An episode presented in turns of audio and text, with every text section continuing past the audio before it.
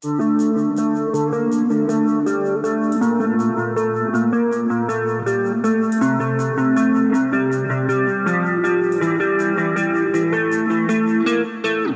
brancas e avermelhadas no corpo, sensação de dormência e perda de sensibilidade são sintomas comuns de uma doença que tem cura, mas ainda estigmatizada, a hanseníase.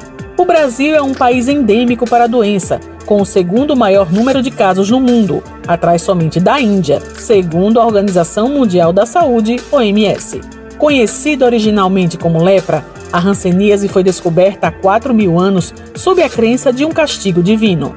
Isso foi superado com a evolução da ciência, mas ainda há desafios para a compreensão da infecção. Um deles, segundo o professor de imunologia da Universidade Federal de Sergipe, Diego Moura Tanajura, é o uso de um modelo experimental para o estudo de casos. Nossa grande dificuldade está na ausência de um modelo experimental, de um modelo animal que simule muito bem a doença que acontece nos humanos, nos restando somente os estudos em pacientes. E a gente sabe das limitações em desenvolver estudos em seres humanos. No século XXI, estudos utilizando técnicas mais modernas da genética têm ajudado na maior compreensão de como a hanseníase se desenvolve em algumas pessoas.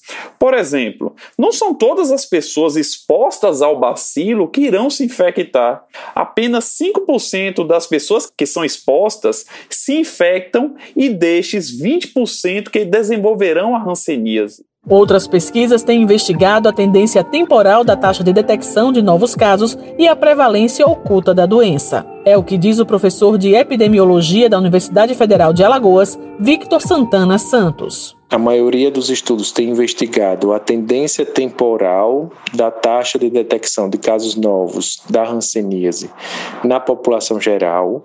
Um, outros estudos ele têm se dedicado a investigar a, a, prevalência oculta da hanseníase, né?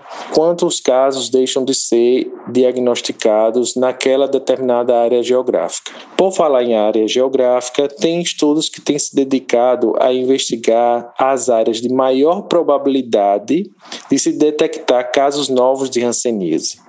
Esses estudos eles se dedicam a identificar os aglomerados dos casos de hanseníase. Isso pode auxiliar muito os serviços de vigilância, os programas de controle da doença, a atuarem de forma mais intensiva nessas áreas. O professor considera que a hanseníase persiste como um problema de saúde pública no país por causas multifatoriais, entre as quais o diagnóstico clínico. Essas causas elas vão desde a implementação pouco frequente do rastreamento de contatos. Um outro motivo é a falta de um método diagnóstico que seja baseado em biomarcadores.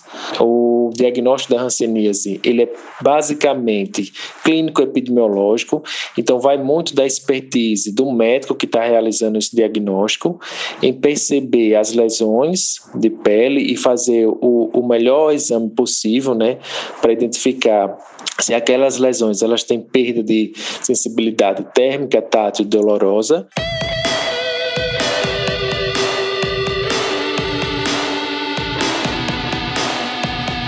Com a pandemia do novo coronavírus, a adoção de medidas restritivas para conter o avanço da Covid-19 também impôs desafios para o diagnóstico da hanseníase. Ano passado, houve uma redução de quase 50% no número de notificações de novos casos em Sergipe, como explica a referência técnica do programa de Hanseníase da Secretaria de Estado da Saúde, Fátima Dias. A ausência de campanha do ano passado, também por conta da pandemia, houve um decréscimo no número. Mas isso não aconteceu somente em Sergipe, isso aconteceu a nível de Brasil. Teve estados que a queda foi superior a 50%. Por isso, a referência técnica destaca a importância de campanhas educativas sobre o assunto e a realização de ações efetivas para o mapeamento da doença.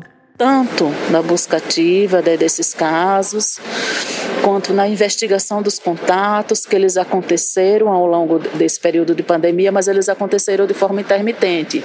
Os municípios eles realizavam a buscativa, a investigação desses contatos, mas quando a gente entrava na fase vermelha, esse período era interrompido.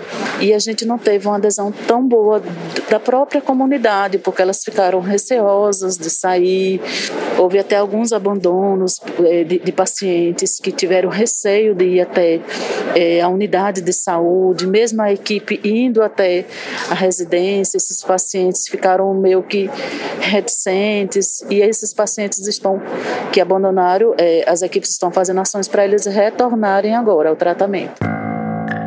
O alerta sobre a possibilidade de subnotificação de casos é compartilhada pelo professor Diego Tanajura, uma vez que o acesso aos serviços de saúde também foi reduzido por conta das restrições para evitar a disseminação da Covid-19 muito provavelmente tivemos uma baixa procura ou dificuldade de acesso dos pacientes por atendimento para a realização do diagnóstico. E isso é grave, pois temos um quantitativo de pessoas que não foram diagnosticadas, então não estão recebendo o tratamento e estão contaminando outras pessoas.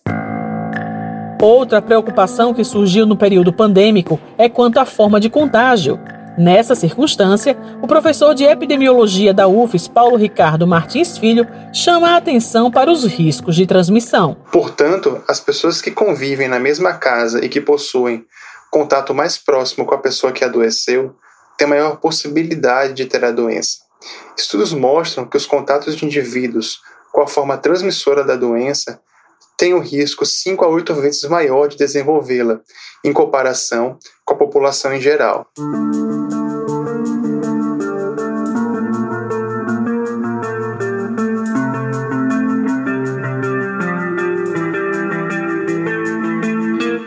Enquanto a ciência busca novas respostas, mais políticas públicas se fazem necessárias. Nunca é demais lembrar que ranceníase tem cura e preconceito também.